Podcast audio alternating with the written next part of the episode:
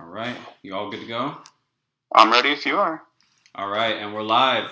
Welcome, ladies and gentlemen, to the latest episode of your favorite new podcast, Notable Quotables. Today with me, I have a poet, author, good friend of mine, Sean. Sean, how are you doing today?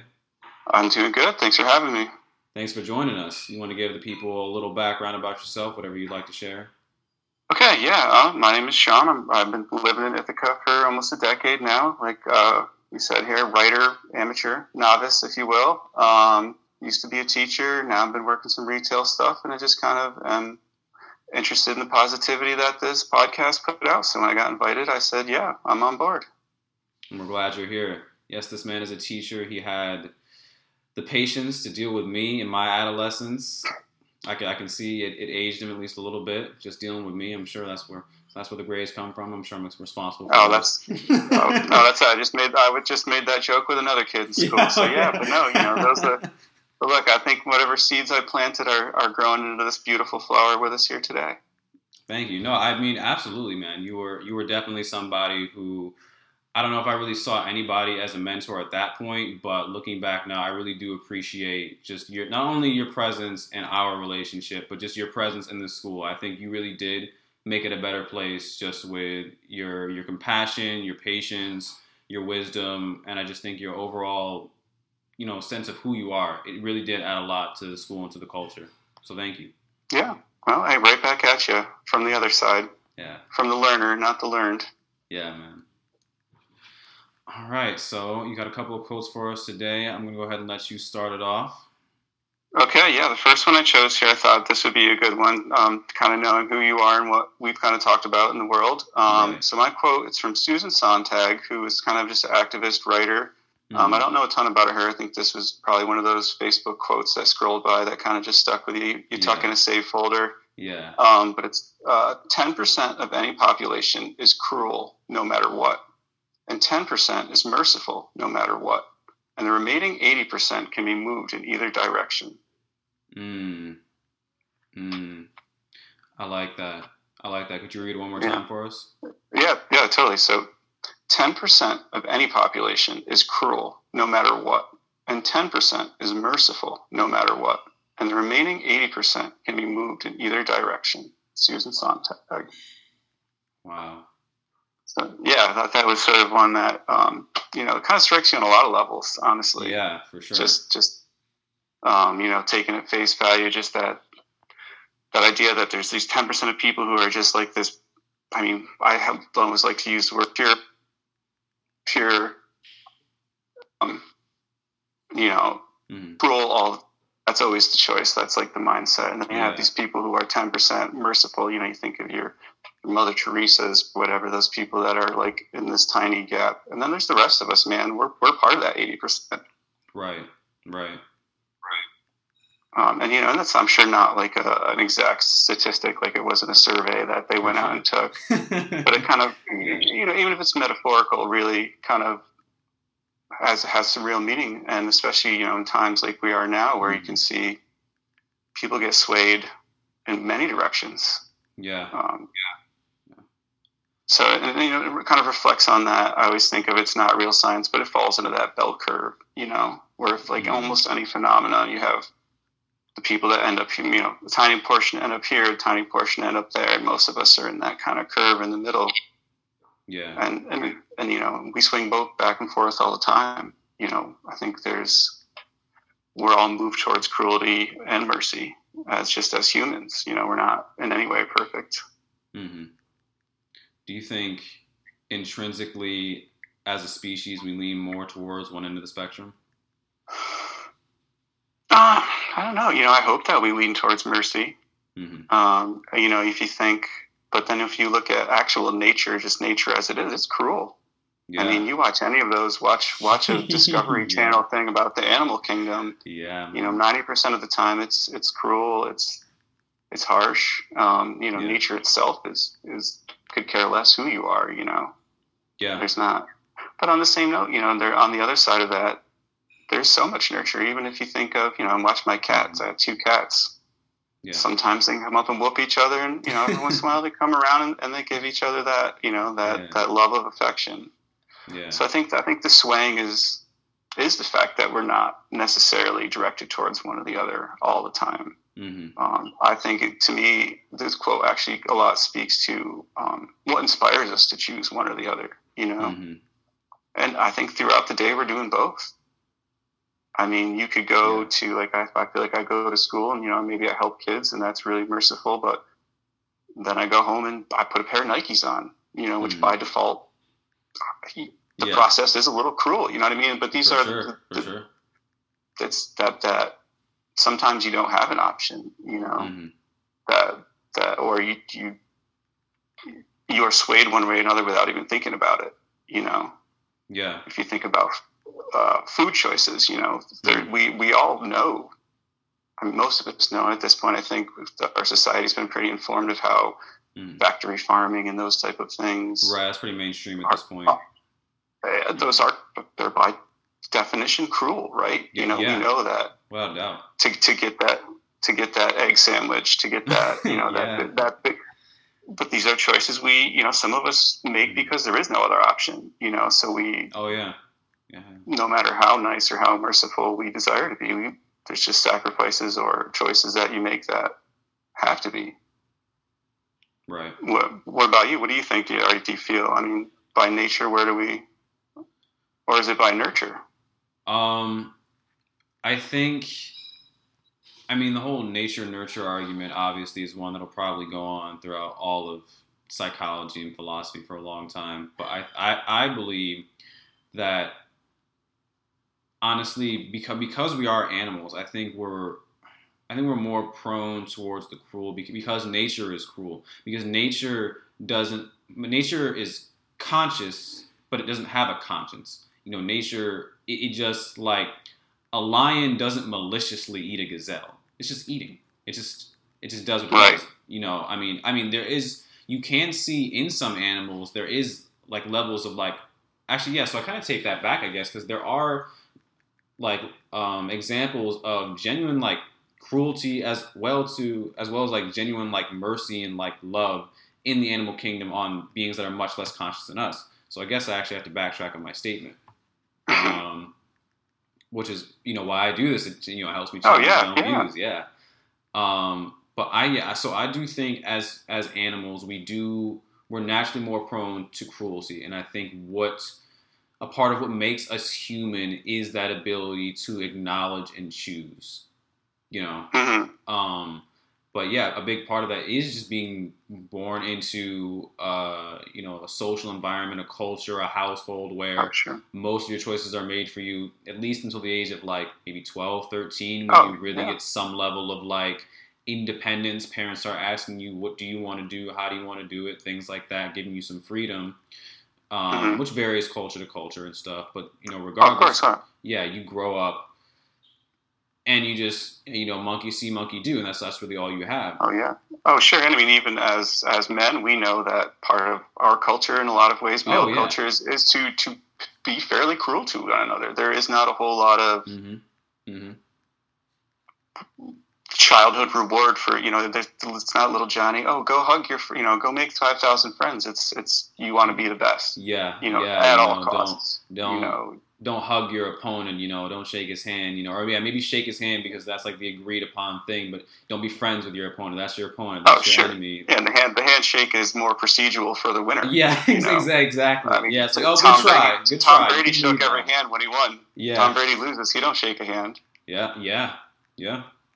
And you know, and there was I had a friend once who said to me, you know, I thought like this is at work talking about, you know, he's on my side. Mm, She was like, he's not on your side. He'll step on you as soon as he has the chance because that's just, hmm you know, you so, so much of what we do is surface level friendship, or Oh, yeah. you know, there, there's it's hard pressed to have a friend that is like Mhm. deep and caring and you know compassionate in a way. So that's when you say culture and society do those things. It's mm. you know, when you think of some of the cruel, cruelest people in history, they're eight out of ten probably dudes. You know, Yeah. Oh, yeah. That's very true. Very true. so so even in the sense of role models, you know, who do, who do Mm-hmm. we look to, and who you know, I spoke earlier about that concept of inspiration. Yeah. You know, you think of who inspires you to do really these glad acts, you used that word for that exact reason. um, you know, you think of you know, when you think of mercy, it's Mother Teresa. It's it's mm-hmm. probably your own mother. It's if, if that's someone right. that you had in your life. Mm-hmm. Um, so it's it's definitely that that when we think about who's swaying us and how we're getting swayed, there's so many just swirling things, and then you know there also comes a point where, you know, how do we even define mercy? And, you know, what does mercy mm-hmm. even really entail? Um, because thinking from a standpoint, you know, we don't really think of it as a strength, right? No, no, we don't. It's considered a weakness. Uh, you know, for the most part, you think of it, it's yeah something that's not, but when really in in in action, it's one of the strongest things you have to be able to do. Yeah, things like mercy, forgiveness, compassion, these things take an enormous amount of strength. It's and and not everyone can do it. And I think that's part of why it's it's easy as a society to say that these are weaknesses as opposed to strengths because it's not easy for most people to do. So it's easier oh, yeah. for the you know collective ego to be like, well, these aren't strengths; they're weaknesses because I can't readily do them. You know. Sure, and we we hardly it's especially again speaking from a male perspective, we don't do it for ourselves. Mm. There are so many times that we, you know, the, the cliches we're, we're our own harshest critics. Yeah. You know, so it's, it's an interesting that, you know, or if you think I always think of, you know, the real acts of mercy are your, your civil disobedience. That is nonviolent mm-hmm. protest, you know? Yeah. Because again, you're showing, that's showing mercy to those who are being cruel to you in a way. Mm-hmm. You know, and that yeah. to me is, is the strongest. That's like, that's, most of us lack the courage to ever do that. I agree. I think that it's very, it's very, again, it's very easy to demonize, you know, those who are in power or who we feel like are oppressing us or hurting us, you know, even on an individual level and especially societal level. It's very easy to just say, oh, yeah, they're just bad, cruel people. And sometimes, a lot of times they are. Um, but it doesn't, you know, it doesn't, while they may in action often lack humanity, they, they still bleed, you know, just like us, you know, they, and it's weird because we'll give ourselves or our neighbors or our friends or family, you know, passes and try to be compassionate towards them. But then these people who maybe have significant amount of power in the world, you know, we don't give them the same compassion. And it's like even none of these most of these people while they may perform cruel acts, they're not sadistic. Most of them. Some of them absolutely were, oh. um, and commit sadistic acts. But I think in general, 99% of people, I believe, do what they believe to be right. The problem is mm-hmm. their beliefs and or their biology lead them towards decisions that just intrinsically are not right. Yeah, totally. And this leads me actually to my, my little side, side note quote. This is a James Baldwin. Neither love nor terror makes one blind indifference makes one blind. Mm. So I mm. think also that that form of cruelty, to repeat it, you know, it's it's neither love nor terror that makes one blind. Indifference makes one blind, and sometimes that's the biggest form of cruelty. Yeah, is just that that being indifferent to it and its existence. Mm-hmm. You know that. Yeah, that reminds me of Again, uh, Man in the Mirror, yeah. Michael Jackson. He says, "Who am I pretending not to see them be?" You know, it's like it's it's what what nerve I have to pretend to be indifferent. Nobody's really indifferent. They just don't want to think about certain things, you know.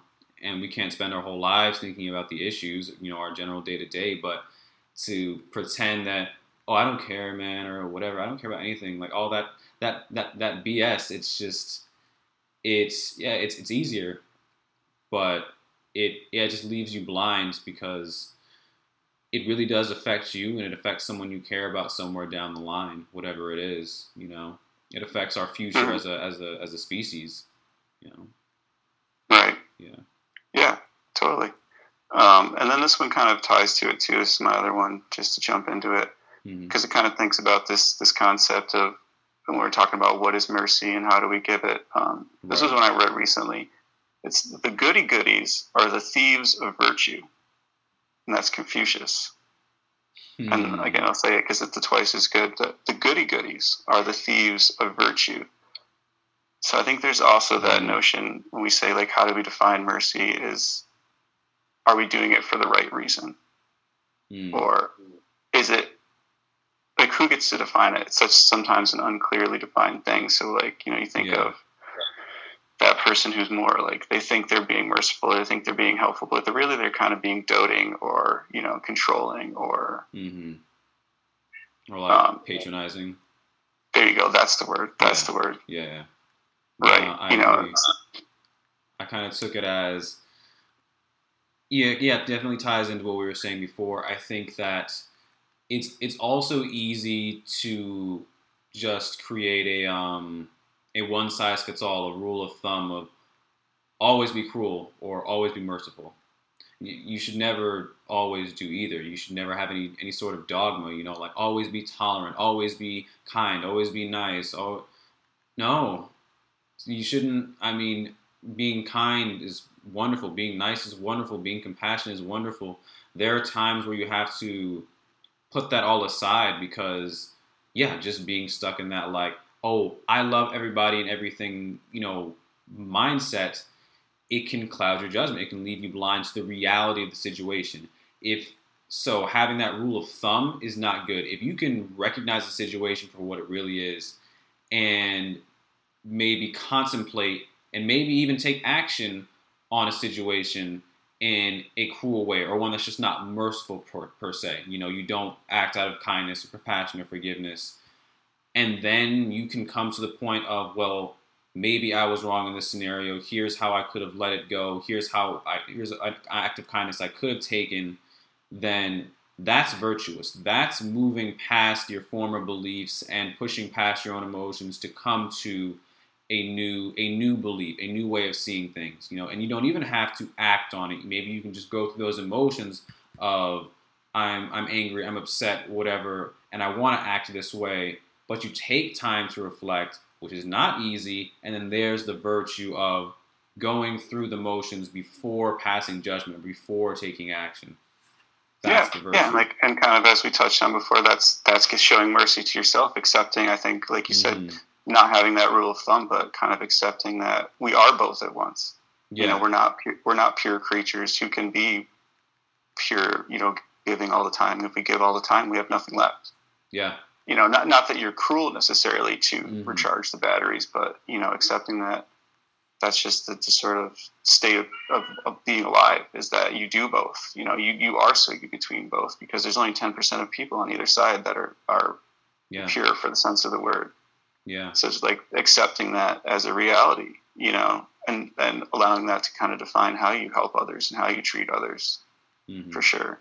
yeah, Um, you know, I think, and this is kind of a deep historical, you know, saying I was a teacher, I was a social studies teacher, knowing history. right, Um, much of the Southern culture towards slavery was that considering it merciful, considering it virtuous, because you know, really, in their own well, so in, if you if you look at some of the literature of the time, some Yeah. of the things they used to justify slavery was that concept that hmm we had taken them from the, the, the literal jungle and look at you know oh yeah, through, our, right, narrative, through the mercy of the plantation system we have put right. clothes on their back we've shown Yeah. them the word of god we've you know given Yeah. them morals that and these people have. truly believed it. You know, again, it's easy to demonize them. They believed it.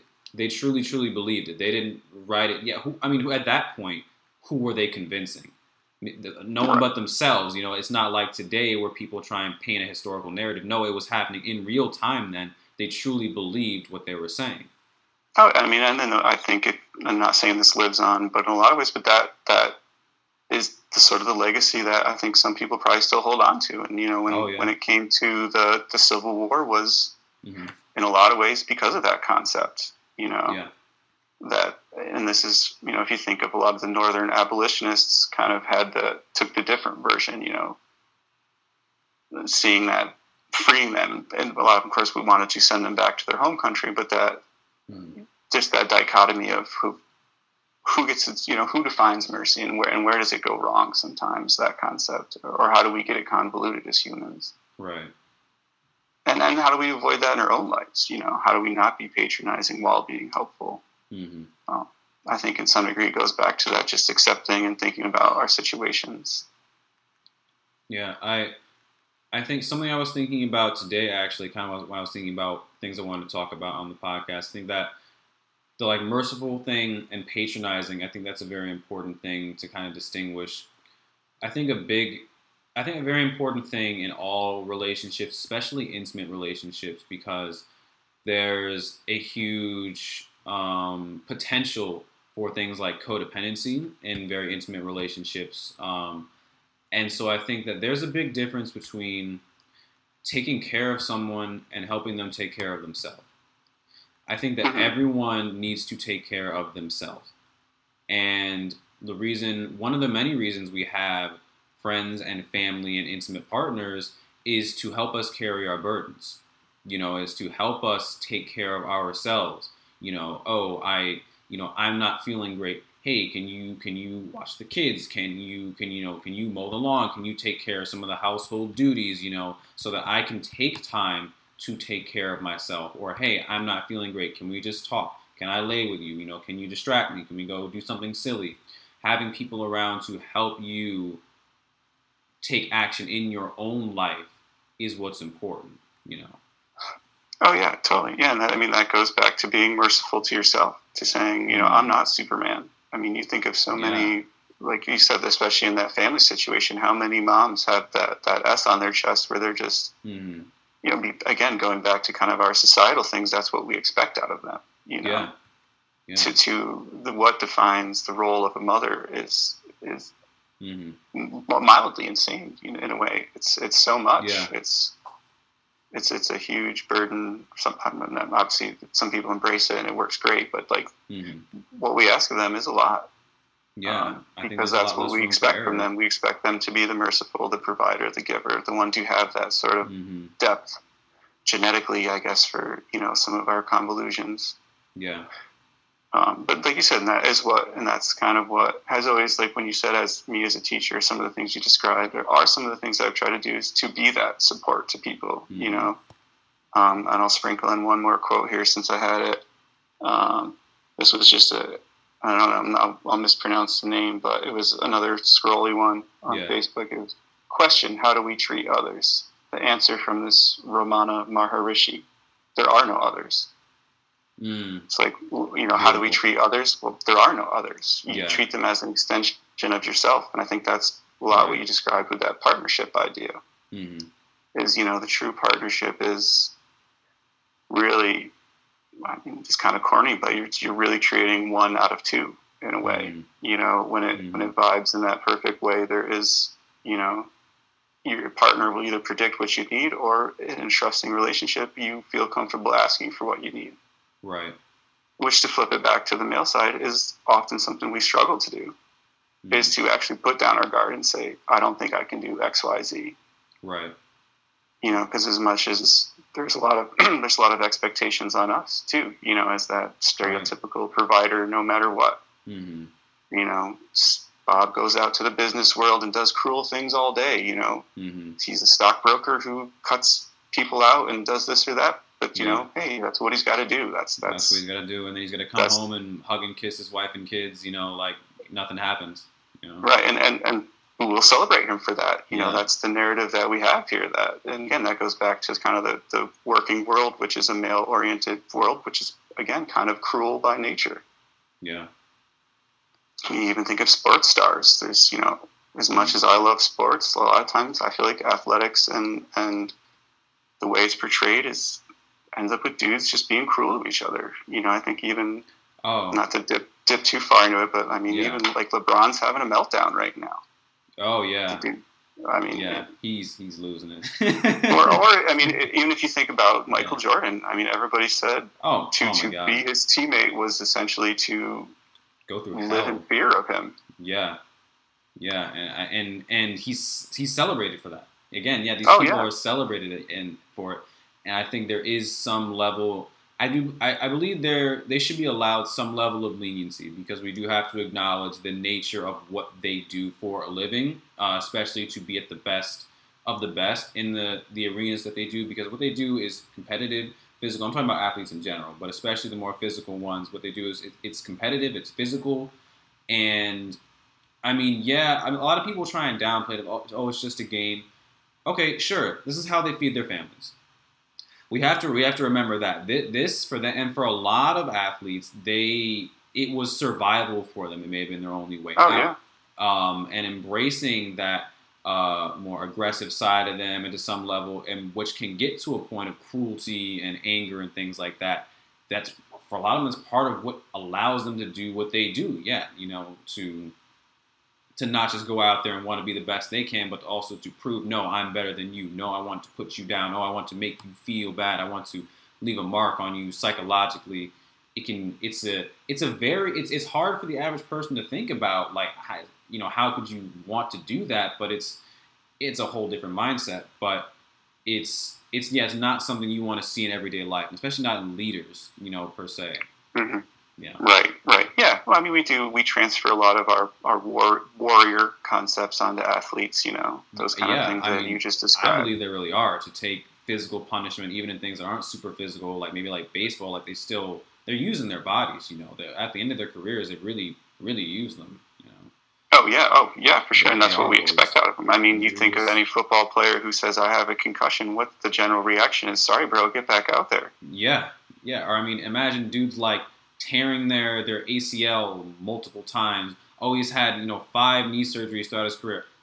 I'm sorry, I, I have never torn my ACL. I would imagine if that happened to me once, I'd be like, yeah, that's it. You know, it's been fun. it's yeah. been great. I made more than enough. You know, I'll, I'll, be on the sidelines from now on, calling the games. Right, Yeah. totally, totally. They they really are warriors in a lot of sense. So I think it, it's very oh, important Oh, yeah. to remember that.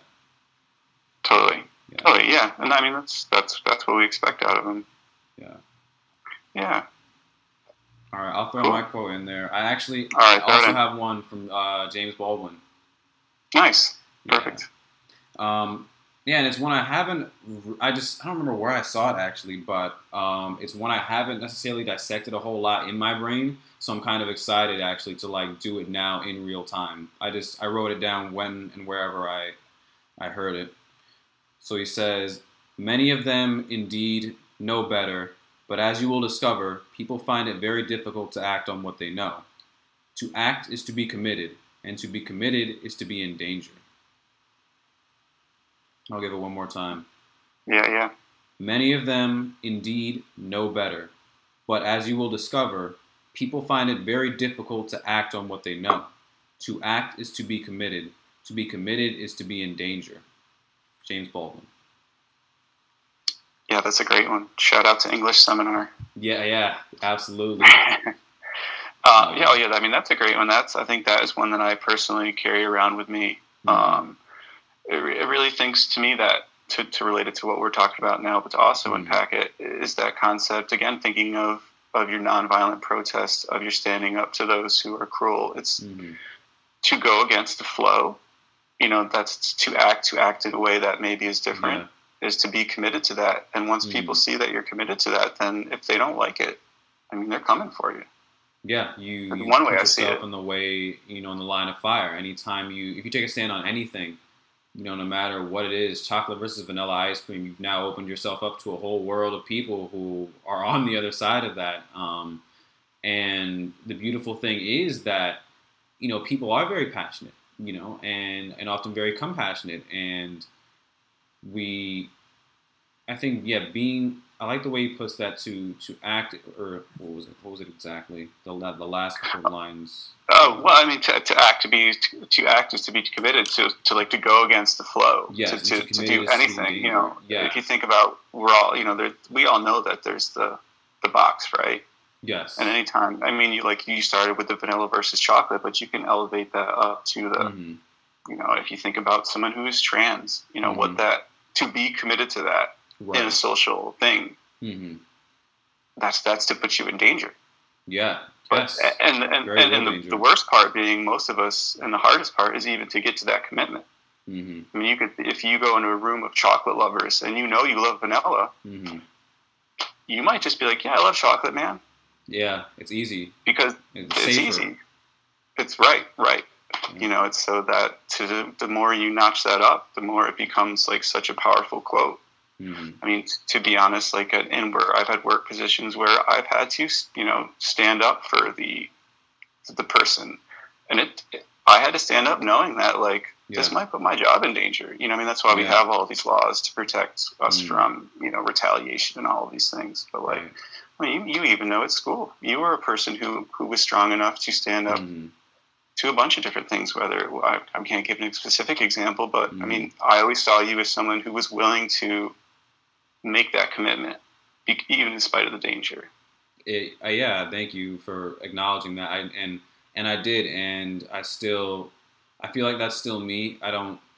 I think I put myself in those scenarios much less now, being an adult. Um, just kind of knowing when I'm going to get somewhere with a conversation, uh, you know, and kind of deciding what I want to give my energy to. But anytime where I feel like I'm in a position where taking a stand is important, I do. You know, I yeah, I mean, yeah, you saw it didn't matter to me whether it, it was my peers or faculty or Oh. whoever. You know, it's if I feel like we're we're at an impasse and I be- believe in very strongly whatever it is I believe in, then I'm going to I'm going to speak on that. I'm going to stand by it. And you know, if after reflection later I'm like, hey, I was I was in the wrong, or hey, I still think you're in the wrong. I'm going to be authentic about it, you know, regardless. And I think that that's that's really important for us to do as people. You know, Oh, yeah, yeah. stand by Oh, what you totally. I mean- As much as I might want someone to believe in what I believe is right, I always want people to act on what they believe is right. Right. And I think that goes back to the original quote of Yeah. how people are swayed. Yeah. We are swayed by other people who are committed. hmm You know, what gives someone, what gives that vanilla, maybe there's another vanilla lover in that chocolate room who, who's Mhm. been hiding it too. Yeah. And, you know, you go in there and you say, you know what, I don't care if nine out of 10 people love it. Yeah. I love it. And then they get, that person goes, hey, you know what? That's me. I kind of dig that too. And that, and that speaks to the concept of, um, you know, one of the biggest forms of oppression is invisibility. Yeah. you know so to have people you have to have people who are willing to take on that danger to to make a movement or to you know especially when it comes to you know concepts like this we talked about like showing mercy or inspiring others to do it it Mhm. takes that commitment i mean like even your podcast here this is a Mhm. commitment to you you've committed it's on the internet it's you know you can't Yeah. i mean you can take it back but whatever is done is done you Yeah, know it's you, out like there. you said you Mhm. you probably spent months thinking about it. Should I do it? You know, what are the what if? Like you said, what are the what ifs? And About a year. just- Yeah, actually, about a year can- in that you- space. yeah, and I, I feel the same way about my writing. You know, I Mhm. have so many things I've written that I just don't have the courage to share, or Mhm. you know, because when you share it, you've committed to it, and then you're in danger of whatever it might be. You know, we, we've already kind of spoke on the elevation of why, what the danger might be. Right. You know, obviously it's the danger is my own sensitivity to criticism or somebody Mhm. not liking it or whatever it might be. Yeah. Um, but, but going back to like civil rights protests, you know, to Mhm. those kids that sat at the lunch counters committed themselves to it and accepted a whole lot of danger. I mean, some Yeah. death even. Yeah. Yeah, I mean the, the the danger aspect. I mean, there's the there's the societal aspects, you know, of like being an outcast or being ridiculed or you know things like that. But there is still very much so today. There is even just just opinions can be di- dangerous. It can threaten your your. I mean, it can bring about people who are very um, extremists who may want to physically harm someone literally just for their opinion. There's that, but there is also kind of like you talked about, like with the job thing, like maybe standing up for something or saying something may not get you directly fired, but it could change the narrative about somebody to where you start looking around for jobs and people are like, well, you know, yeah, we'll consider you, but they heard from so and so that, you know, Sean supports or doesn't support so and so, and we're not going to bring him on board. You know, there, there, Oh. there's that. And I think that happens all the time still. Oh yeah, Um, and, and and that's why you know tr- allyship is you, you have some alliance. You know what I Mhm. mean? By Yeah. default, I have an alliance with white hetero males. Yeah. they will look at me. They will I mean, maybe like I said, I don't look super hetero all the time, but they will look at me and say, "This he's you know he's with us." They'll look at you and say, "You're part of this." They will look at a woman and say, "She's in alliance with all the other women."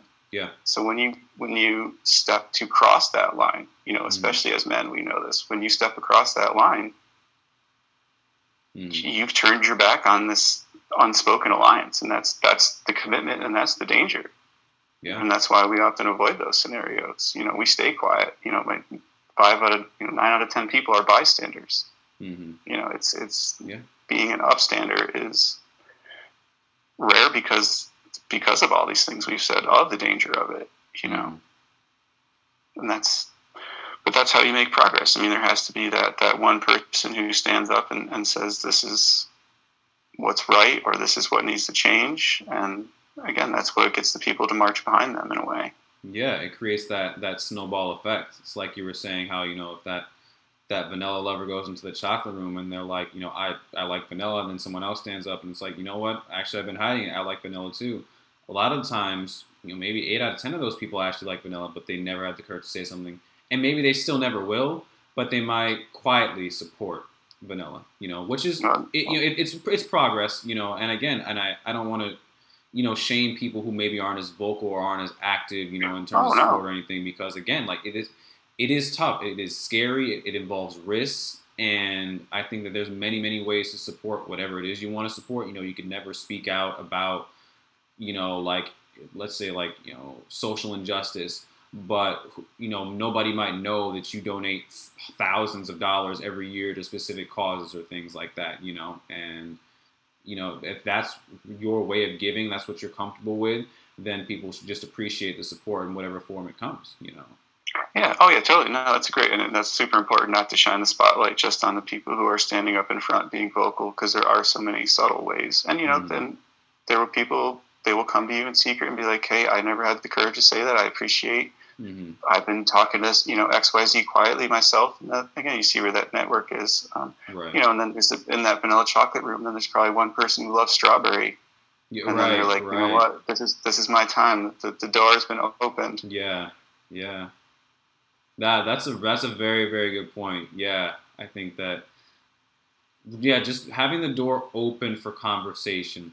You know, it's you start to realize there's so much more. We we get very caught up in like dichotomy. You know, in in in our society, and I think honestly, in, as a people, I think we get very caught up in that. You know, the black and white thing. Oh. I don't think it's just, Oh, yeah. a societal thing here in the states. Oh no, no. I mean, it's it's we live in a good versus evil society. That Yeah, there there is the, the middle ground. You know, there's the cruel, Mercy there's the cruelty. merciful.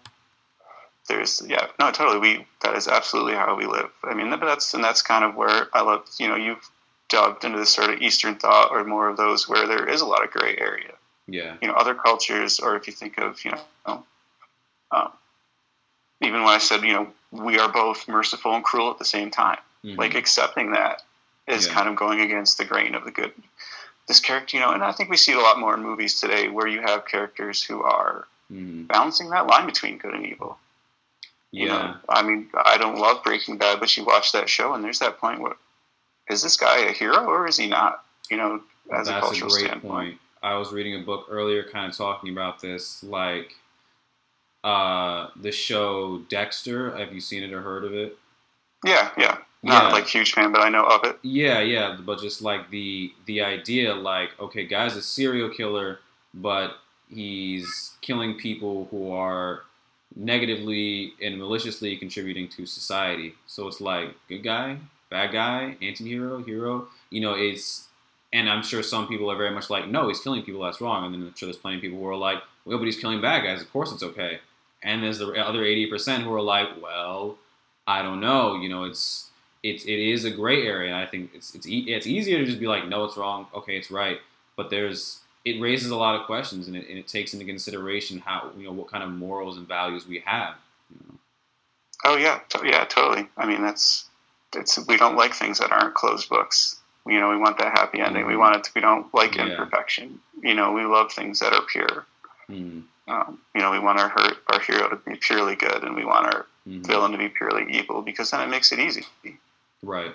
you know it makes it it's something more than humans because humans are by nature fraught with Mhm. things and, and when, again going back to the original idea one of the best things we can do and that's why we need to be merciful to ourselves because we you said we're not we're animals we're, we're slightly above some in our ability to self-reflect and Yeah.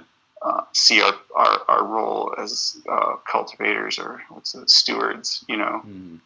you can see that but at the same time you know even you know i don't really i've kind of gone to a plant-based living and but there's that notion that you're still killing plants Yeah. you know Yeah. but that's again that there's because there's no escaping it. You know, even mm-hmm. if you think economically, there's always opportunity cost. You know, nothing oh, sure. is without yeah. without some depletion of resource. Everything there's always sacrifice in some way. Yeah, totally. Yes. So I'm going to throw one more Baldwin quote since Please we kind of got on this subject, and it's from that same same piece that you read from. Mm-hmm. Um, and this kind of speaks to that concept of um, standing up or um, finding inspiration on how to do good acts or merciful acts. Right. Um, and this is specifically about America here. He says, For this is your home, my friend. Do not be driven from it. Great people have done great things here and will again. So I'll read it again. For this is your home, my friend. Do not be driven from it.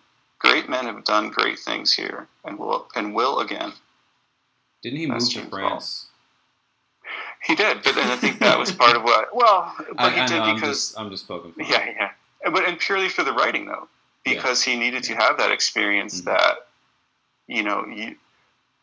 It's like when you don't see yourself until you step out of and look at it from a different perspective. Oh yeah, absolutely. You know, uh, travel. Everybody says travel is one of the hugest ways. I mean, again, being Americans, we're often so ignorant of our own culture. Mm-hmm you know, I mean, the people like you and shows like this really dissect our culture, but you've got a lot of people who just assume everybody thinks like we do. It's I don't remember um, the exact percentage, but an astounding amount of Americans have never left their home state.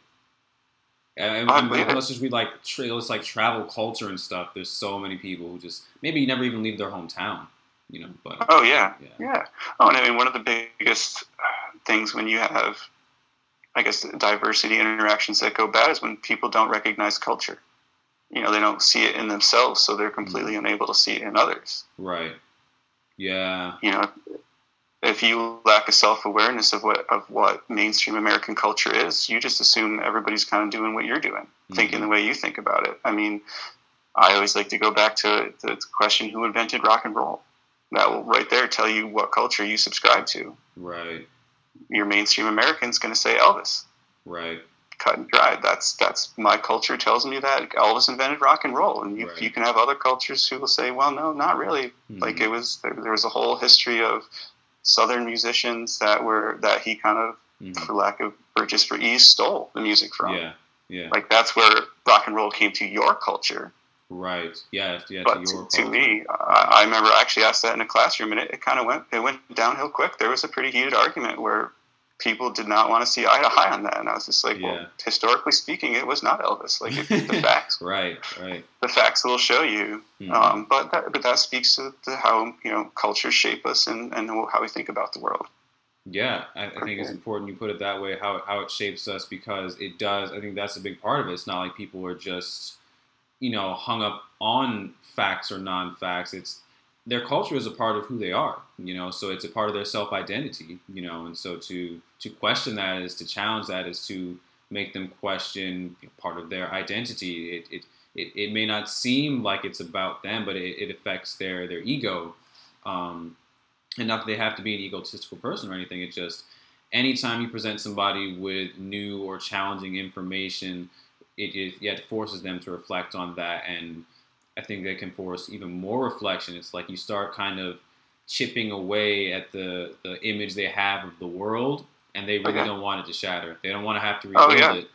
No, I think they've actually. I don't know. I don't know if it's like totally scientifically proven, but they say your your instant reaction is to double down on your original belief. Yep. When confronted with I, something different, that. that. that your your instant reaction is like to forcefully push that away and reinforce what you thought. I think cognitive dissonance, I believe, is the phrase. Yeah, I mean, I I think I, I recognized that I did that at a younger age, and I kind of had to like laugh at myself about it. Like when I hear something that's that's like not sure, yeah, like hits my ego. I'm like, no, no, no fucking way, no way.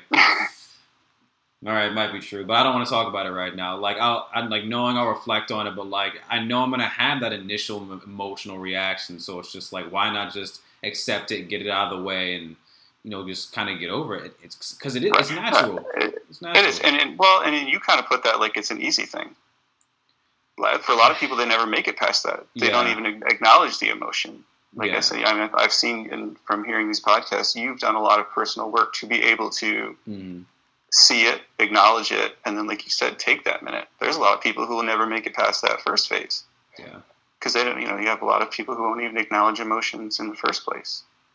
It's uh yeah no it's it's it's not easy but you know a lot of it obviously is for just like personal growth but it also is to it's to be able to do things like this like to it, to be able to connect with more people and help Right. reestablish our, our, our connection as a people when you look at most of the problems we have in the world is because we have this illusion that we're separate you know and and I think that conversations like this and getting different perspective which we really is really really important it just it, it it's I think it's the medicine for the sickness of you know today's society.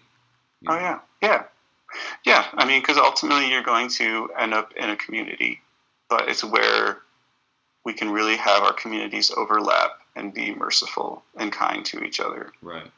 Because there's always going to be a, uh, you're going to have to draw a line in the sand every once in a while, to whether it's chocolate Mhm. versus vanilla ice cream. hmm You know what I mean? That's it's so you're going to have different opinions based on people's life perspectives or experiences, and like the hardest part is is making that part okay is being able to figure out what it needs to to kind of navigate that how that works you know that's why we end up with nations and countries and states because ultimately we say you know Yeah. or if you go back to and i'm not not waxing like i'm some native american expert but that's how you end up with tribes Right. in you know my basic understanding in bear clan we do this in turtle clan we do that hmm um, ultimately, both of those might be, and again, I'm really, I, I apologize to the community at large, but we're both Iroquois. You know, we have this overarching thing, Yeah. Yeah. um, but within those things, we have variations. I mean, that's why Mhm. I'm a basketball fan, but I really love the Knicks or whatever, you know, Right. and that's yeah. okay. You know, you have to have that. It's, it's, hmm it's when it turns to cruelty, you know, when they come to town and you smash their bus because, you know, you lost the game, that's where Right. it, uh, we lose track of, uh, you know, maybe get too into it and we lose track of self and, uh, and of others, you know, they become the Mhm. other. Yeah. Yeah. You know, you've gone past a love of basketball for a love for whatever it might be, trashing things or a love of feeding into your own anger and own hmm testosterone fueled wanting victory thing. Yeah. I agree. Um, I think kind of tying into what we were talking about earlier with the athletes, like uh, one thing that like LeBron is, you know, like heavily criticized for, and honestly a, a lot by like older fans, is his embracing of his competitors of the younger generation, his willingness to be like to acknowledge the success and accomplishments of people who maybe you know just beat him right then and there, like you know, and being genuinely happy for them because it's everyone else will have this mindset of like, no, it's you versus them. He's like, no, this is, you know, in terms of, you know, that, that 48 minutes, yeah, it's me versus them. As soon as that buzzer goes, we go back to just, we're, we're people. We're people who have a Yeah. job to do, you know? Right. Oh yeah. Well, and I mean, by definition, try, attempting to be the greatest of all time hmm is saying you care nothing more than being separate. Yeah, yeah, it's separating Like your yourself. whole your you whole know. goal is to be the, the most separated by all Yeah, of these accolades or like- whatever it might it's be. It's within those four lines. It's when it comes to me and you, you're here, I'm way up here in terms of basketball.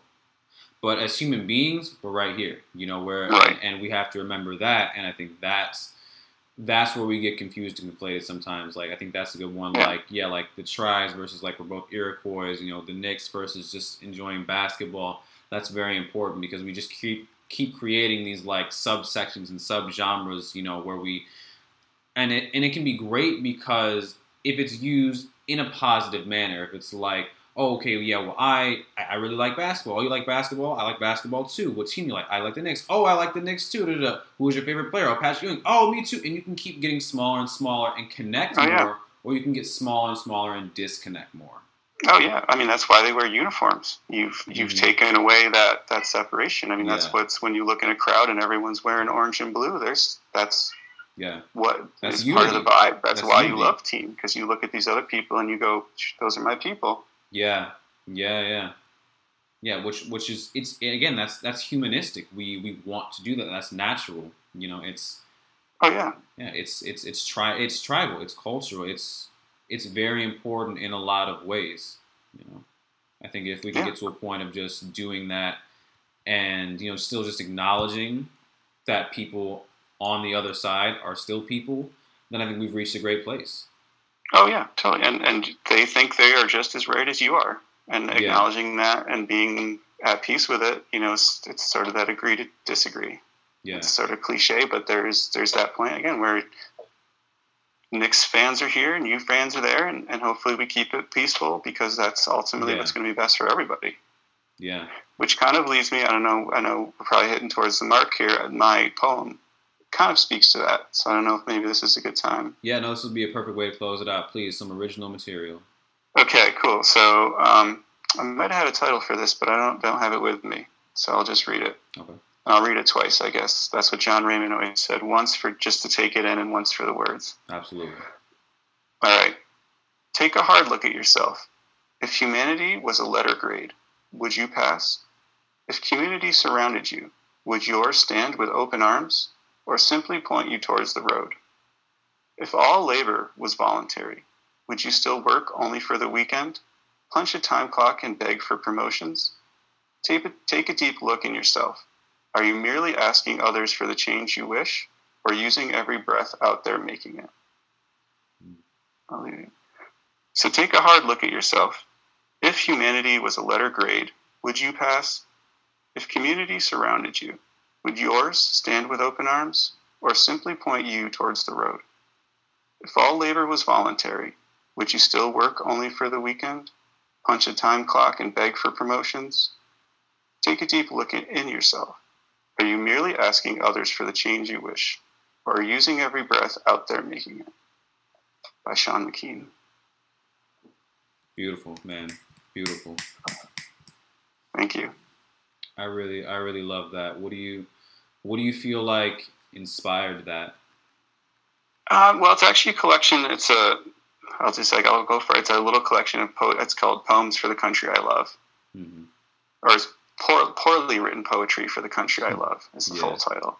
Yeah. Um, that that one just kind of inspired me because you know there's always that again thinking of being your own harshest critic. It's kind of that self reflection of not only what are you doing, what do you stand for, you know, who are you placing. If you don't like who you stand, what you stand for, where are you placing that? You know, hmm Um, so it's kind of just like a short, self-reflective, one of those that allows the reader to kind of to figure it out for themselves, I guess. You know, because you could read that and say, "Yeah, my community loves me," or it might take you a pause and be like, "Man, would they love me?" Right. You know, would are they are there open arms, or would they point me towards the road? And sometimes I think, well, what what communities would welcome me and what ones wouldn't? Because there's no, there's a point where not everyone's going to welcome you. hmm You know. Um, hmm so that was kind of that was kind of the inspiration and just that it felt like it was short and kind of powerful um, and i think it's towards the beginning so it's kind of that opening thought about like you know what is you what, what where are you in this country and like where as far as Right. who, who your people are and what do you think about i guess hmm I mean, yeah, it was. It definitely was powerful. It really, it really resonated with me. That's gonna stick with me. Um, all right maybe i'll send you a copy of the poets poems yeah, I would love that. Yes, please do. Please do. Okay. shameless self-promotion Mhm. No, I mean that's I, I want everyone. I, I want to have lots of writers and everything on here. I want to get into people's own stuff. I want them to promote their stuff because, you know, it's again, yeah, I, I know. So I really appreciate you and I want to applaud you for sharing some of your own material because that's not always easy. You know, even for people who, who do it on the regularly, people who are famous for doing it, it still may never be easy for them. They just you, every single time they have to muster up the courage to do it. And yes and I, it's it's very therapeutic writing so it's not always Yeah. like not doing it for an audience uh, other than myself right. i guess Well, that, that You know. that's the best writing, and that's what makes it the writing that people need to hear because you're doing it for yourself. It's coming from such a genuine, authentic place that it's going to have to be great writing. You know, I believe. Yeah. Cool. Well, I'm glad. Thank, thank you for giving me a, a platform to share it. And this is that kind of commitment. You know, that's that putting it out there, being ready for whatever wherever it goes, good, bad, or otherwise. Absolutely. Um, one thing, I mean, it was all great. The thing that really stuck in my head uh, that I want to go over. Because it, it, it, it asked a question that I've been asking myself honestly since like the pandemic started the idea of like if all labor was voluntary, what you know you, you said you know would you still work for the weekend and for promotions things like that? I think that's a very important intrinsic question people need to ask themselves. And i think unfortunately while we're getting to a point where people are beginning to ask that question for a lot of people they feel like it's it's so late in their lives that it becomes this whole process of kind of yeah having to like rebuild what you value your whole value system and you have to do all this soul searching which is it's beautiful i mean it's an amazing I think privilege to be to just even to get to that point of consciousness and to go through that whole process. It's not easy. It's not fun, but I think it's a privilege to even get there. Um, obviously, it would be better if people could have that perspective before they maybe commit to a certain lifestyle. But you know, everyone's on their own journey. But I think just oh, yeah. the question of like, if all labor was voluntary, what would people get up and do every day? What what, what would right. we do as people? It, you know, I think that I think that we saw for you know a lot of people like when they got the unemployment, it's like oh, I'm just gonna sit at home. I don't need to get a job. And oh yeah, yeah. I think and I think that created a whole dichotomy and everything. Obviously, uh, my perspective was like I get both sides of it, but I think I understand if you if you were doing something every day, probably 40 hours a week, regardless of the pay, and you don't have to do it, or you're not excited about going back and doing it, why would you? If you if you have the opportunity to have your needs met, to be able to spend time with friends and family and on you know hobbies, whatever, if whatever you were getting up to do to bring in income wasn't intrinsically adding value to your life in a way that you you're you're missing it, you're thriving to go back to it, screw it. Right. Screw it. like I think we need to ask ourselves as a people, like, what what is essential in terms of where we're going as a culture? You know, teachers, yeah. doctors. No, it's, it's, I think it's been a crazy turning point in history where people are looking at that in a huge way, and yeah. that's one of the things that you know, as much as when things fall apart, that's an opportunity to rebuild. You know, mm. from the from the ashes rises the phoenix. Like that's yeah. Everything is cyclical. You know, we're in mm. spring right now. And Spring is the rebirth of of everything that died over the fall and the winter. You know, right? It's it's there's there's embracing it and there's accepting it or there's fighting it, and you know, mm. I'm glad that you're embracing it, and I'm in that too right now. So, yeah. I, I, like to think important. I am. Yeah. Um, I honestly, I feel like trying to fight it. It's just it, it, it just doesn't work. You know. Yeah. Well, you know, there's some point where it's you can lay down plans, but there there's no promises, man. The future isn't promised tomorrow. So it's it's yeah. Uh, and this is a cool. Leave you one more quote. It's you know it's why it's better to be a uh, warrior in a garden than a gardener in a war. Yes, yeah. I forget where I heard. It, actually, it was on. Um, yeah, I've seen that one around. Yeah, but I I love that one. Um, because that's you just got to be prepared for whatever's coming. You know. Absolutely, absolutely. And that's, you have to have that be, ability in yeah, you. Be, hmm, be merciful with yourself, love yourself, yeah. and and be prepared that change is the only constant. Mm-hmm. Absolutely. Okay. All right, my man. It's been a real pleasure. I'm glad we could wax intellectual here. Um, keep the podcast going. Yeah. Thank you, man. Thank you so much for joining us. I really appreciate you. Um, yeah. Do, do you have any any promotion you want to do for yourself? Oh man, no, I don't have no no shout outs. I guess you know if I'll, I'll share my poetry with you if you want to put it out there. Um, no, I got nothing, man. I'm just here, just happy to support this podcast. I think you're putting positivity out in the world, and when you asked me to be part of it, you know, I said, I, I, absolutely, man. It's it's a good thing, and just keep it rolling. I'll give you a shout out rather than myself. Selfless as always. Hmm. Um, but no, for real. Like, I mean, I'm glad you glad you're here. You're doing it, and if you ever want me to come back sometime, if it keeps going, I'll love it. We'll definitely have you back on. Definitely. All right. All right. Thank you, man. I appreciate you so much. Have a wonderful night, everybody. Thanks for tuning in. All right. Peace, brother. Bye, Sean. Later.